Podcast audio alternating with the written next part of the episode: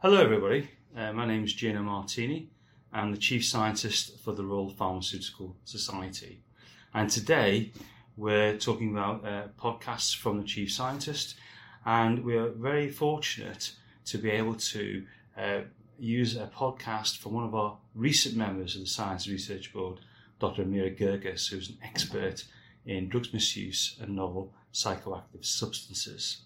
What we decided to do is to uh, use a, a, podcast that Dr. Guirguis did in conjunction with Swansea University, and we hope you enjoy the podcast where she discusses the various misuse of drugs which are occurring in everyday life and some of the steps uh, people are taking to try and control this abuse. Enjoy. Hello, and welcome to Exploring Global Problems, a podcast where we talk to academics from Swansea University whose groundbreaking research is tackling global challenges from health innovation to sustainable futures and the environment, from digital technologies to clean energy. My name is Sam Blaxland, and today I'm joined by Dr. Amira Guirguis, Senior Lecturer and the MPharm Programme Director of the Medical School at Swansea University. Her research focuses on novel psychoactive substances, NPS for short, which mimic the effects of traditional recreational drugs but are not internationally controlled. They are emerging at an alarming rate and are posing significant public health risks. Dr. Guirguis, welcome to Exploring Global Problems. It's good to see you. Thank you. To start us off, could you just give us an overview about what your research involves? My research mainly focuses on drug detection and drug education. In terms of drug detection, I mainly focus on the novel psychoactive substances. Since they are less studied, they are novel drugs with unpredictable uh, side effects, and therefore it's very important to be able to identify and classify them to inform policymaking and clinical decision making. And what are some of these drugs called and what do they do? So sometimes, or initially, they were called legal highs, and that was very wrong because it implied they were legal and they were safe, and that was not correct. Um, they were also known as designer drugs, uh, club drugs. Uh, but what do they en- encompass and do? They include a number of classes. So they may include uh, cathinones, synthetic cannabinoids, uh, phenethylamines, so a number of families and subfamilies as well. Um, but also, they may contain uh, food supplements that can be used uh, recreationally or misused. They may contain diverted prescription medicines, um, and therefore, they may contain a number of drug classes that can do many things. Have any of these drugs got any particular street names that we might recognize from the news or anything like that? Yes. So one of them is Spice, and Spice actually started as a brand. Um, eventually, we started to find in seized spiced products that they contain different types of synthetic cannabinoids. So now Spice is not a brand anymore, but it is to uh, kind of equivalent or used interchangeably with synthetic cannabinoids. And what kind of effect can that have on people or does that have on people? What we've seen with spice, it was, um, or with synthetic cannabinoids in general, uh, mass poisoning. And that was seen in a number of countries. And one of them was in the UK, in Manchester, uh, April 2017, um, where some people were seen in the by Manchester city centre. Um, they were called like looking like zombies. So basically, they were in catatonic state where they were like as if attempting to touch their toes, and they stay in that position for a few minutes. And uh, that was um, a very strange case to deal with in A and E. What's happened to them in those cases?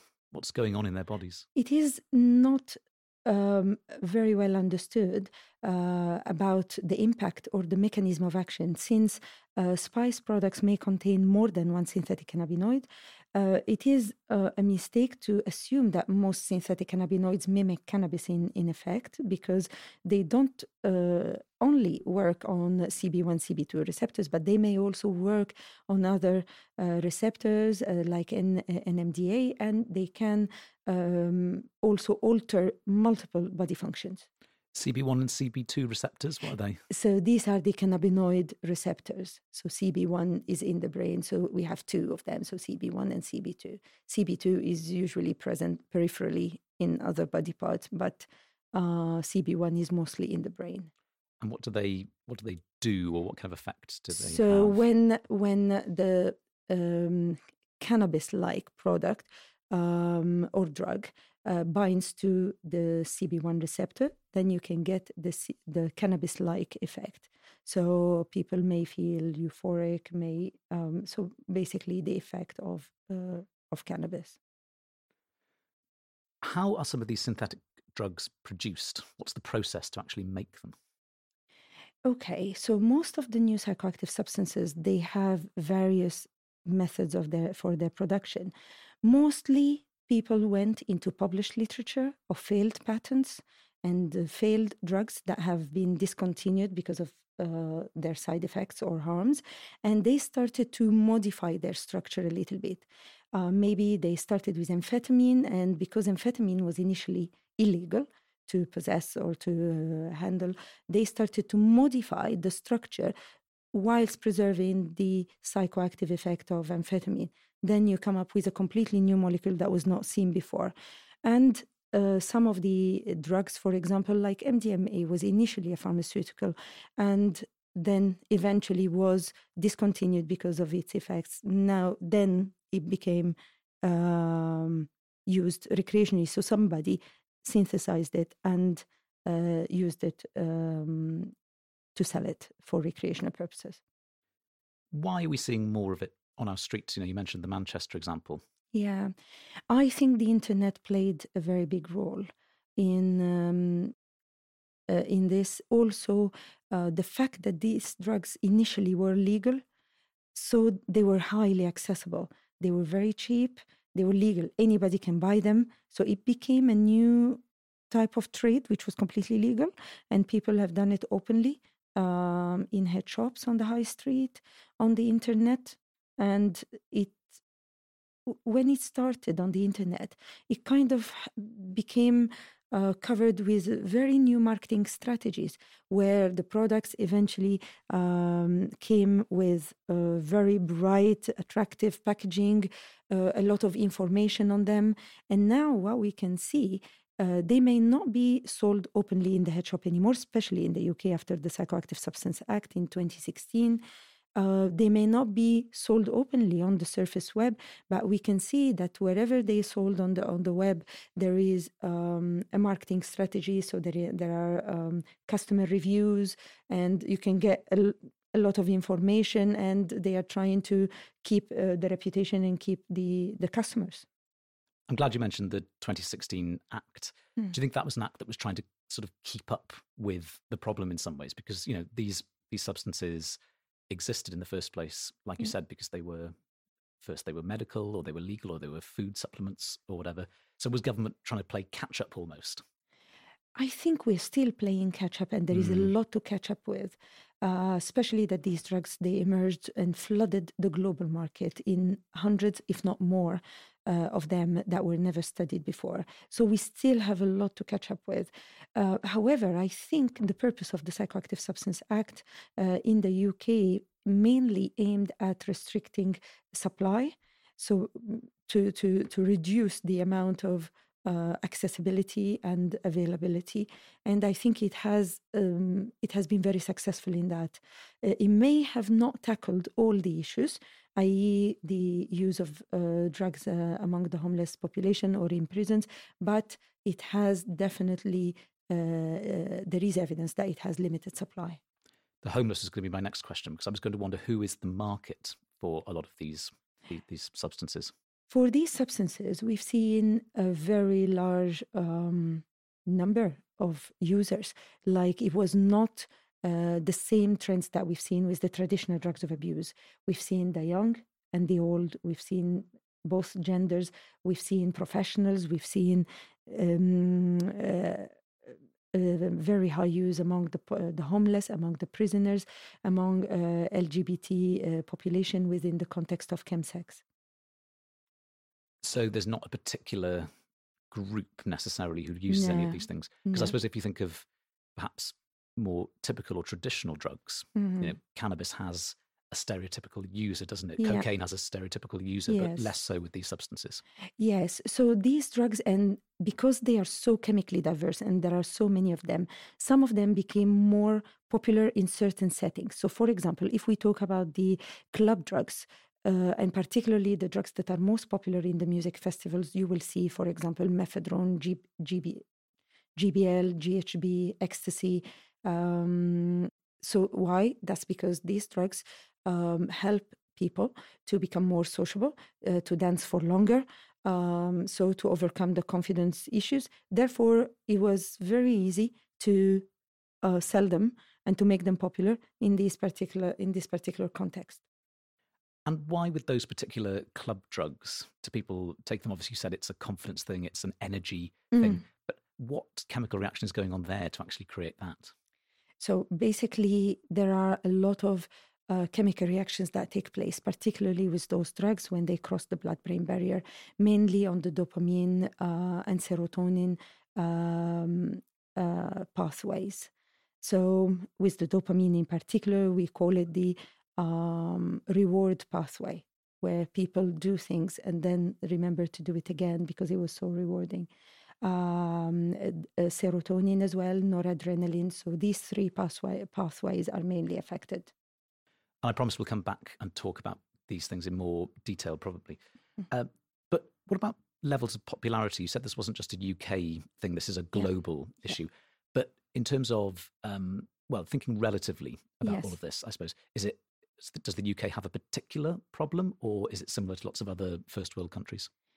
I think somehow most of the new drugs they were tested in the UK first, or not first, but they made their entry to the market prior to other countries. Um, I'm not sure what is the reason for this. Um, however, most drugs they were like um, uh, produced in in like mass production in India or in China, then go to Europe for being uh, cut or packaged, and then travel to the rest of the world. Um, I- I'm talking mainly about the NPS. Um, in recent years, we with the advancement in technology, where we started to see people making these drugs not in the kitchen, but actually in proper, um, like Breaking Bad like labs. Mm. So proper, uh, the, uh, very well equipped labs, um, chemists, and very good knowledge behind the synthesis, uh, and therefore it was. Um, very commercial, uh, mass production, and uh, high purity as well. Do you think programs like Breaking Bad have actually contributed to the supply of these sort of drugs? I'm sure I read that after that show had finished, that the supply of crystal meth in the U- United States went up. I, I'm not sure about this. However, I can I can say that trying to overcome the legislation and coming up with new drugs is not new. I think that when we talked about the new psychoactive substances, a lot of people thought, okay, because they are completely new. No, they were not new. They researched or you know they they resurfaced, uh, not necessarily new. But if you look back at the 1950s, when morphine became uh, restricted and controlled, new analogs which were legal came up to the market. So it was a game and mouse, uh, you know, g- game of cat and mouse uh, again and again since you know very early time. Just thinking one more thing about supply and cost and Yeah. the price of these kinds of Yeah. drugs as well. Are they or have they been cheaper than some of the traditional or more traditional recreational drugs? They have been, and I think that was one of the reasons why they became so popular, and they there was a very high accessibility to them. Um, I think uh, also the the lack of availability of the traditional drugs of abuse led people to replace sometimes, uh, or during a certain period, to replace them with um, with the new psychoactive substances. So, for, for example, when ecstasy became uh, unavailable because the precursor used to produce uh, ecstasy was not available, um, around 2009, perhaps, this is when people went to mephedrone. It was the new drug that caused that entactogenic effect similar to ecstasy. So it became popular at the time, and people found it easy to go from MDMA or ecstasy to mephedrone. let's try and unpick some of this a little bit. Mhm. Why do these substances pose such a risk both to the individual but also to society collectively? If you think about pharmaceuticals or you know drugs that we can buy from the pharmacy or obtain on prescription they've gone through a lot of testing. Hmm. so they were tested in silico and then in vitro and then on animal models and then on humans. But if you think about these drugs someone made them in the kitchen or and actually people still do that some of them um, they were not tested at all and then they are tested on humans straight away so they are drugs that were never tested.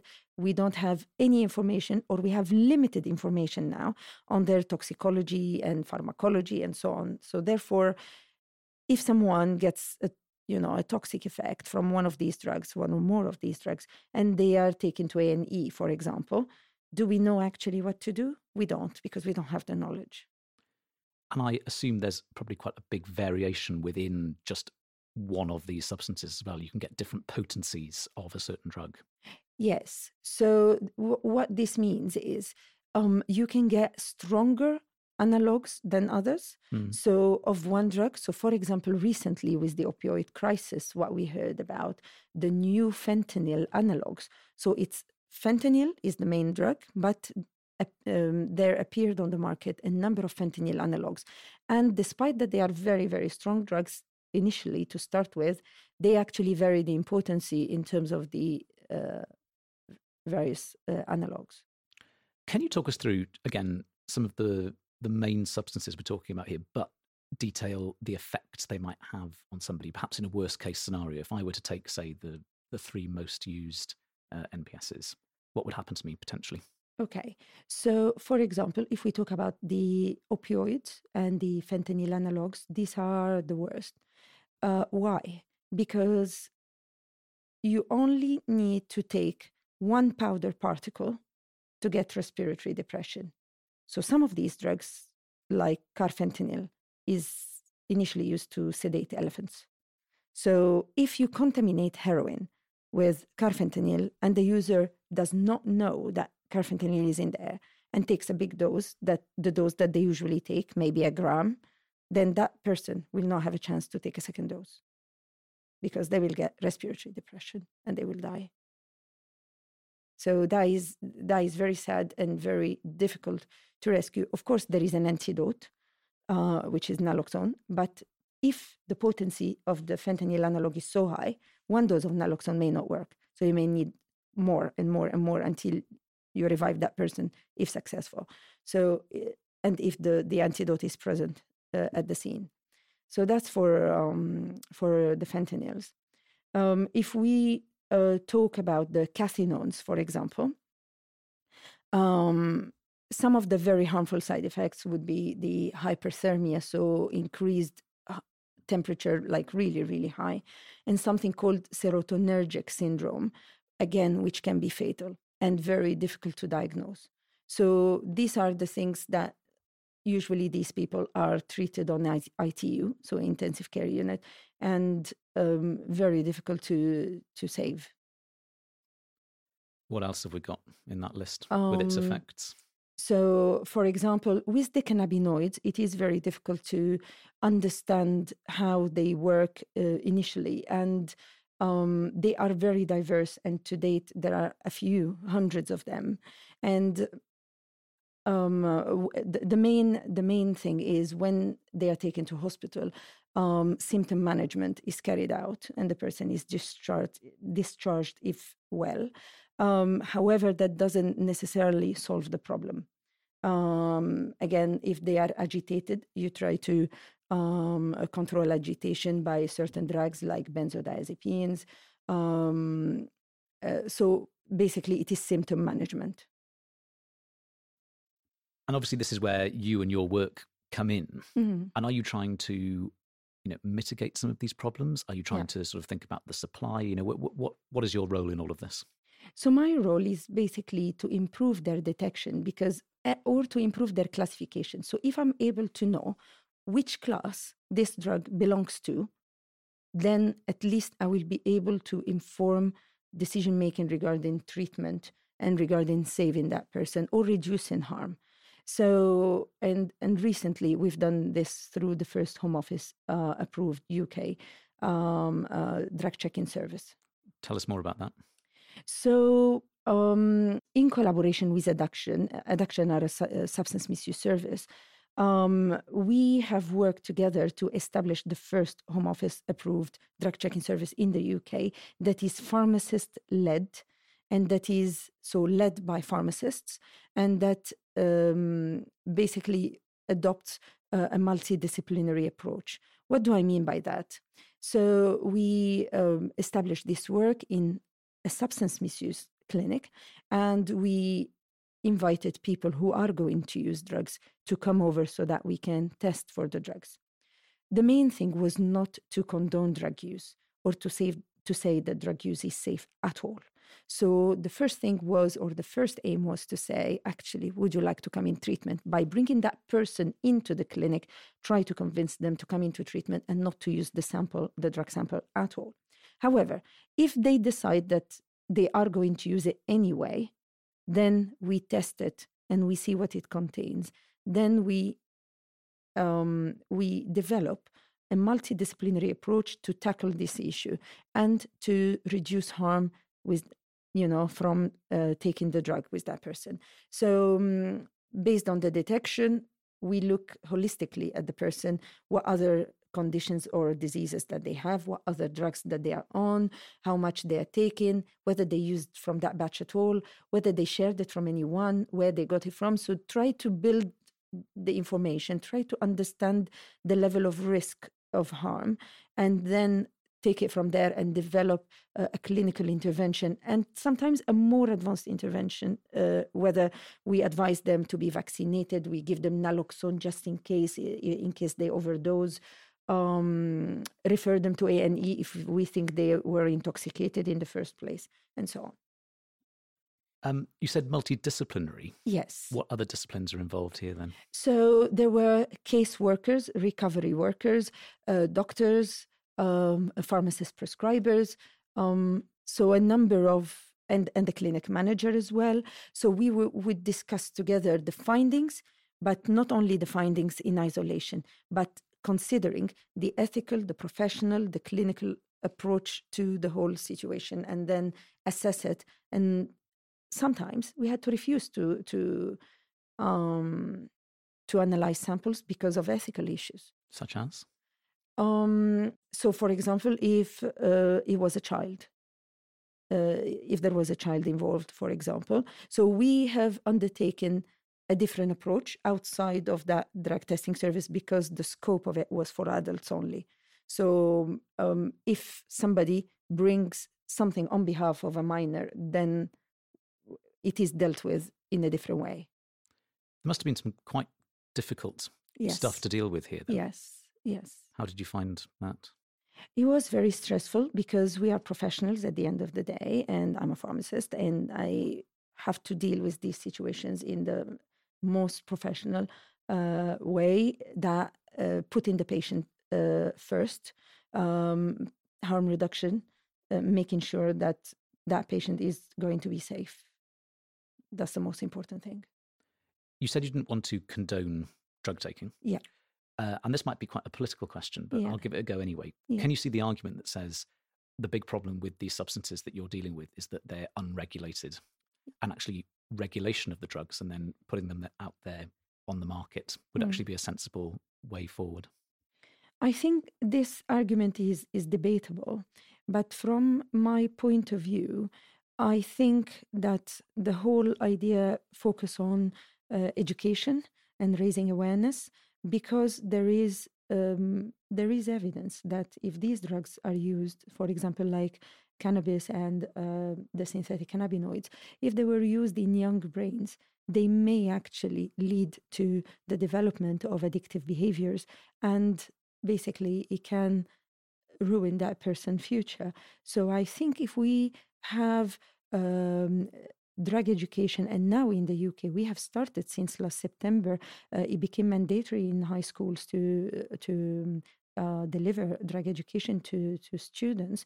And the purpose of that is to empower them. So even if they are in a situation where everybody is using drugs, they will take the, an informed, they will have an informed decision, you know, uh, to take. Um, and I think that that is key.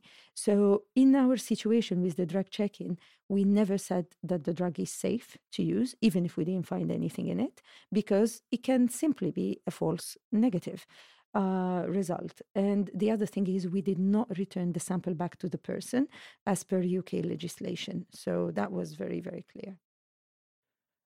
And I mean, sort of sticking with this theme to an extent, I mm. suppose, mm. should people be allowed to make some of these judgments for themselves if they know there's a managed risk in taking a certain substance? Should they not be able to take it a little bit like they do with alcohol? They know alcohol is bad for them, but they still drink it. Yes.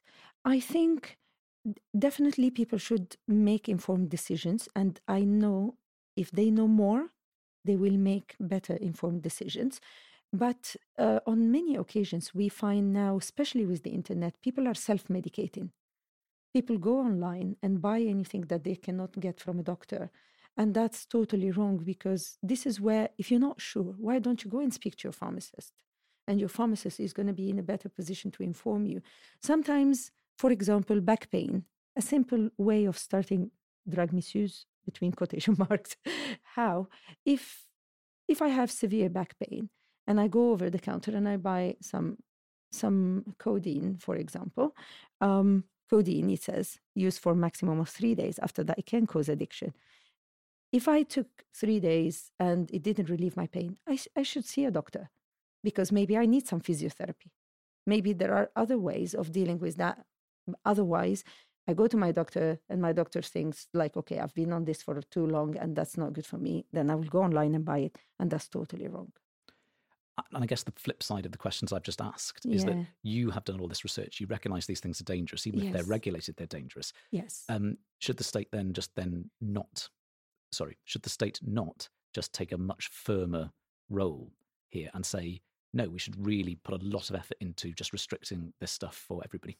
No, I don't think this is going to work because people will, since the very old age, since the ancient Egyptians, people have always gone to the you know plants and herbal material to extract some substances that can be used recreationally that will give them a high. And i think that has happened since the very old age. Uh, people have always sought this effect and liked it. Um, but so i think restricting um, everything and putting everyone in prison is not the way forward it might incentivize people not to take them though if ever if you know they know people who have done who've had their liberties taken away. Mm, no i think the, the uh, uh, an answer to that is the high use of drugs in prisons.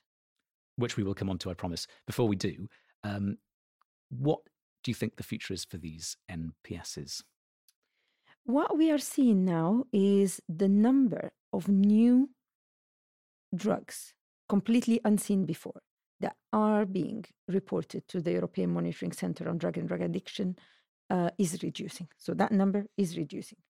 But does it mean that the market has reached saturation, perhaps? Or uh, what does this mean? Um, has chemists run out of ideas of making new new molecules? I'm not sure. But if you look on the studies that we have carried out uh, to surf the web and find out what substances and molecules are available online. Actually, they are in the thousands, not in the hundreds.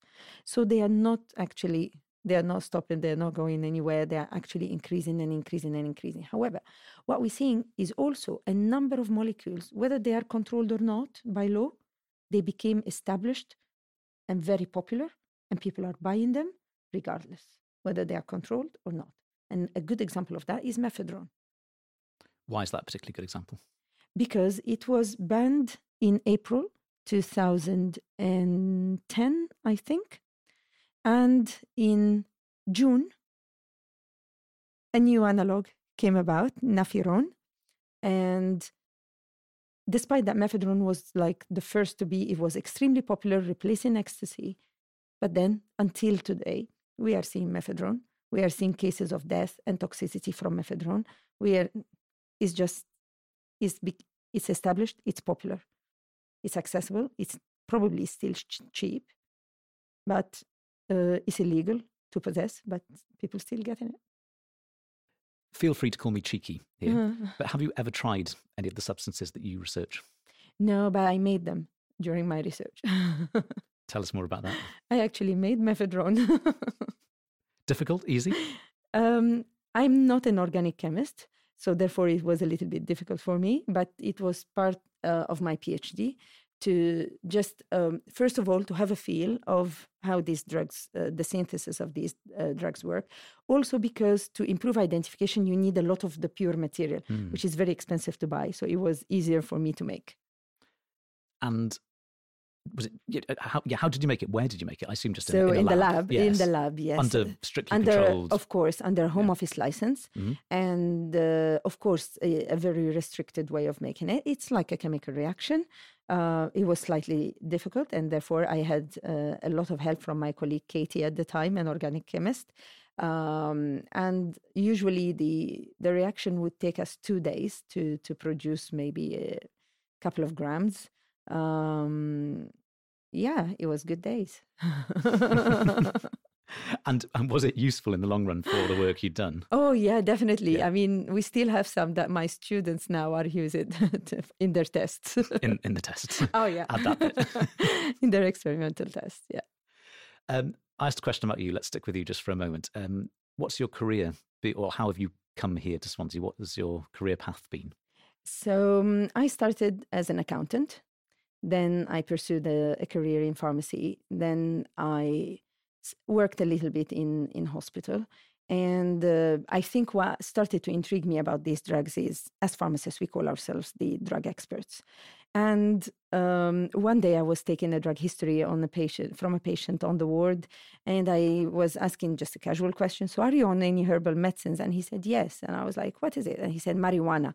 And I was like, "Oh my god, why is this?" So I, at the time, I wasn't really familiar with marijuana and I knew it may be a controlled substance. So, as pharmacists, we, there are protocols that we need to follow. We have to take this, this substance, not keep it on uh, the, with the patient or in the patient uh, bedside unit. We have to take and put it in the control drug, uh, controlled drug cabinet. Uh, we have to record it in the book, uh, um, in the control drug book, and so on.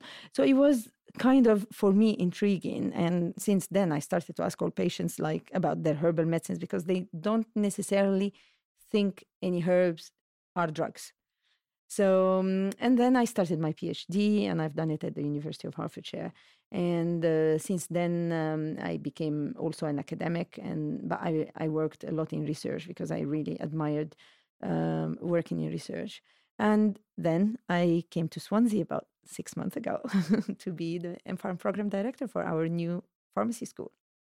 And how have you found it since you've been here? It's been fantastic. It's been amazing. Glad to hear it. Yeah.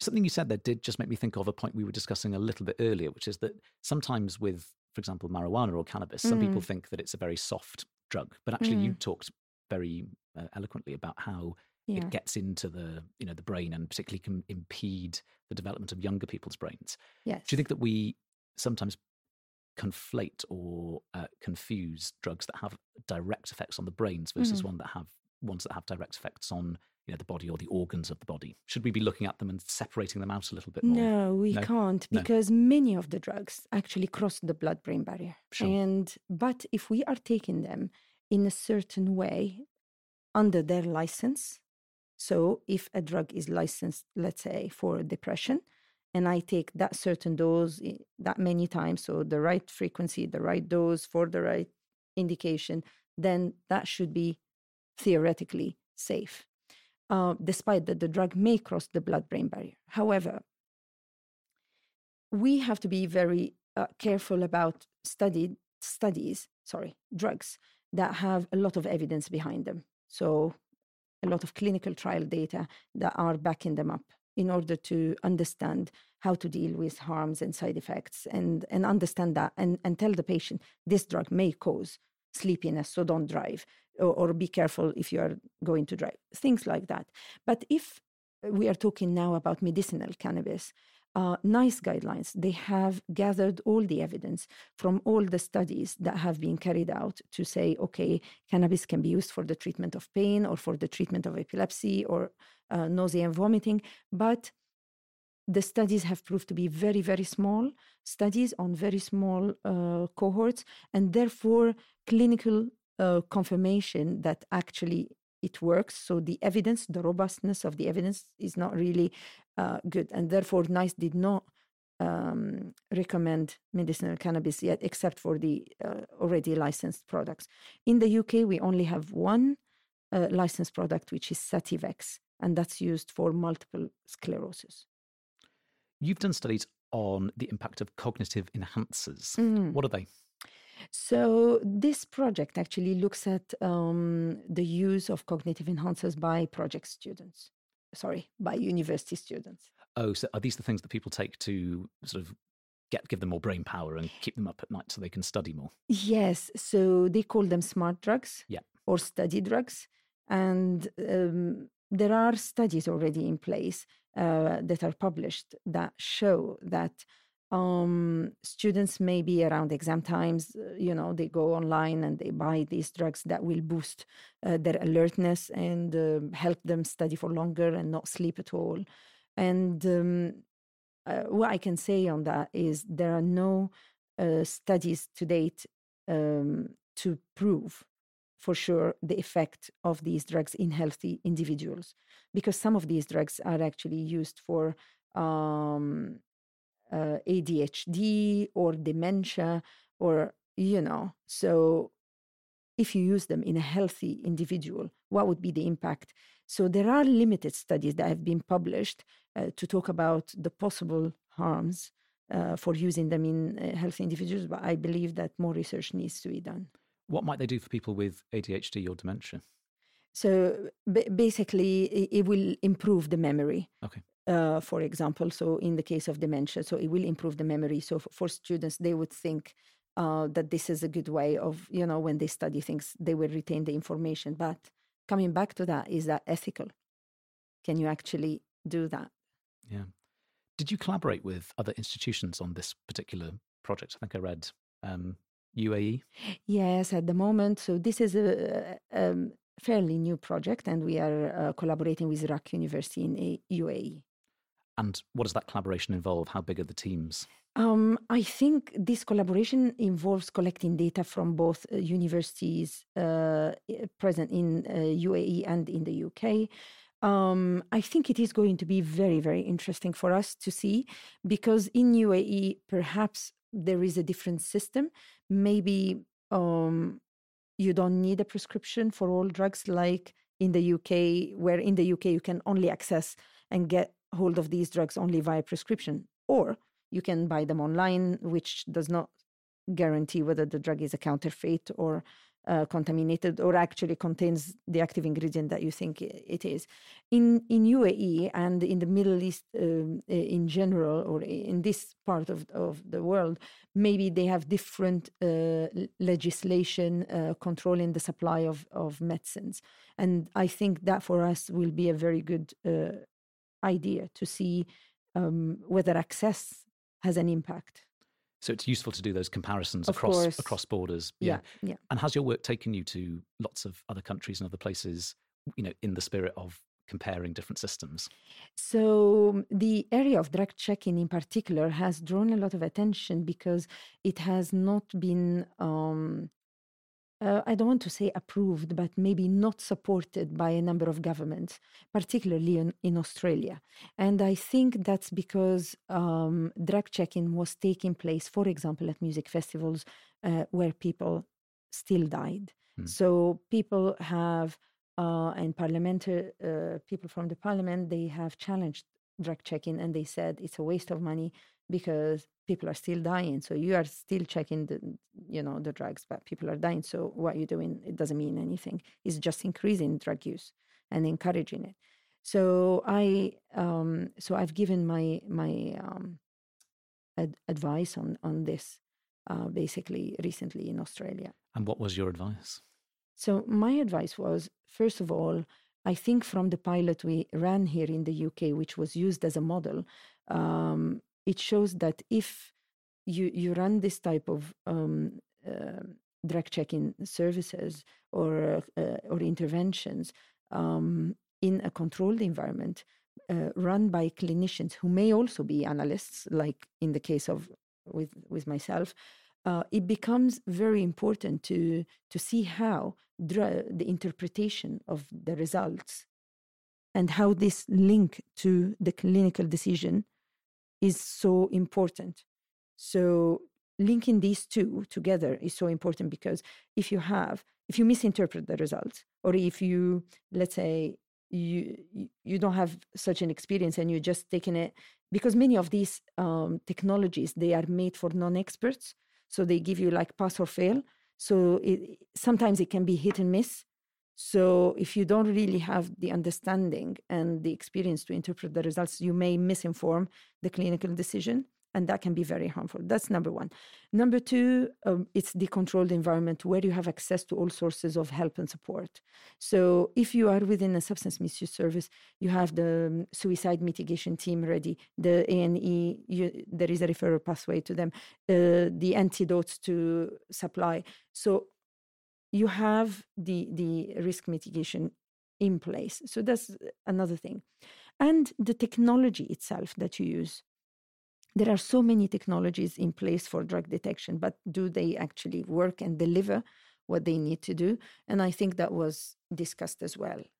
I have a funny feeling we're going to start talking about this now when I mention prisons with okay. all the things like detection, but also smuggling of drugs in, like you just mentioned. Mm. So, yeah, do you want to tell us about your your work with prisons and with these substances being smuggled into prisons? Yeah, so we we have been working on developing methods to um, enhance the detection of drugs in, in prisons and looking at the different forms they can be smuggled into. And I will not be able to uh, disclose that information, but we will. Uh, we are looking into how we can identify the drugs even if they are concealed in very complex material. And when you talk about being concealed, this is yeah. often in a quite personal way, I presume um, most of the time, but not necessarily. Things being flown into prisons. Do you even hear about that? Yes, yes, yes. So the use of drones mm-hmm. and uh, yeah, and just throwing it uh, through um, uh, on top of the fences. So mm-hmm. yeah, this is these are old known techniques. But now, of course, we have the systems in place to prevent these from happening. I read about NMR. Mm-hmm Do you want to tell us what that is first and foremost and how that sort of contributes to all of this? So, NMR is nuclear magnetic resonance uh, spectroscopy. And how do you use that in this context? So, this is um, a big instrument mm-hmm. in our lab at the uh, at the university. It fills a whole room and is so expensive. However, it helps elucidating the chemical structure of completely unknown molecules. So many of the techniques, especially the ones that you use in the field, may identify part of the molecule, but n- may not necessarily identify the entire molecule. So NMR in particular is very good in this way. So it will tell you where each group fits so that you can actually solve the puzzle and actually put the molecule together and identify it. Okay. You've done work on cigarettes and e-cigarettes and yeah. vaping, haven't you? Yes. So can you tell us a bit about that as well? So, in this work, we have surfed the social media platforms, particularly Twitter, to see what people are saying. It is a very important uh, platform because it's anonymous. You, we are not invading, you know, people private information, but it is widely available, publicly available information. And what was really interesting in this work is we um, identified uh, preferred um, recreational synthetic psychoactives uh, that are actually vaped. What was really surprising is recently we started to hear about the death from e vaping uh, in the US in particular. And to my knowledge, up to last week, there were 26 deaths. Yeah. So, from w- what was publicly available, it was mentioned that uh, in the death cases, many of them had nicotine and had THC, which is tetrahydrocannabinol, which is a very main active ingredient in cannabis or uh, sometimes, like very similar analog to, synth- to some of the synthetic cannabinoids. So it's still not known why or how these two together contributed to the death of people. But actually, that confirmed our findings from the information we gathered on uh, from Twitter, and that data is not published yet, but it's going to be published soon. Sounds quite concerning. It is. It is because whether it is claimed or not, because some information is, say, is showing that some e-liquids have been sold contaminated so if they are contaminated with, so there is evidence that they were sold contaminated with novel psychoactive substances or contaminated with microbes. So we've seen these two cases. Just a quick one on this use of Twitter then as a research tool. Yeah. Uh, I can see why you've done it. It's obviously, Yeah. like you say, it's a public platform. Yeah. There must be problems with using it as a resource. Of course, because um, first of all, if you see a tweet and hundred people tweet retweet it, that doesn't mean they endorse it, and that doesn't mean it's correct. So you you, you have to go back to the original tweet, and um, also i- the way to analyze it, you look subjectively at the words uh, in isolation of the entire context. So it is limited in that way. So you try to use some words because use softwares to to make the analysis for you. So you choose some words to identify whether people are in favor or against. So um, it can be limited in that sense. So, in this particular example of yours, Mm. how were you using Twitter? You were going to these tweets, and what were people saying, and how were you then extrapolating information from So that? we were using particular keywords on on the drugs of concern. like what? So like synthetic cannabinoids, for example. So, someone would be tweeting and saying, I have just used, This, Syn- yeah, yeah. yeah. and then based on what likes and retweets and things like that, what could you what could you glean? No, we didn't use the likes or No, retweets okay. because uh, all the purpose was to identify what drugs. I see. Yeah, because that for me is more of a public health issue, and I'm I'm not focused on. Um, at this point, I'm focused more on the healthcare part of it as a, as a pharmacist, and I'm focused focused more on the public health uh, issue that is actually resulting out of the of the use of these drugs. And where do you hope this will all lead? hopefully we this will lead to us understanding more the recent trends and try to tackle it from there also this will help us to uh, tailor our uh, harm reduction and education on these drugs Can we talk about um, gabapentinoids? Because I know you've done work on this. yeah Uh, firstly, explain what all of this is Mm. and what you do. So for the gabapentinoids, um, these are um, a class of drugs which are um, indicated for a number of conditions like epilepsy and like neuropathic pain. And at some point, when the opioids were causing a lot of issues with addiction and dependence and withdrawal symptoms, um, maybe some clinicians were directing their patients into stopping the opioids and starting the gabapentinoids, which are have seemed to be um, very safe drugs and very we have a very high number of um, prescriptions for them. Uh, they are still good drugs. There is nothing wrong with them. But what we what was found recently uh, was um, that they may be causing dependence and withdrawal symptoms themselves. Not only the gabapentinoids, but um, in a, um, a review publi- uh, published by Public Health England, um, Public Health England asked to review the prescribing of all drugs that can cause dependence and withdrawal symptoms, and these include the opioids, the benzodiazepines, the Z drugs, the antipsychotics, antidepressants, um, and GABAergic drugs, and also the gabapentinoids.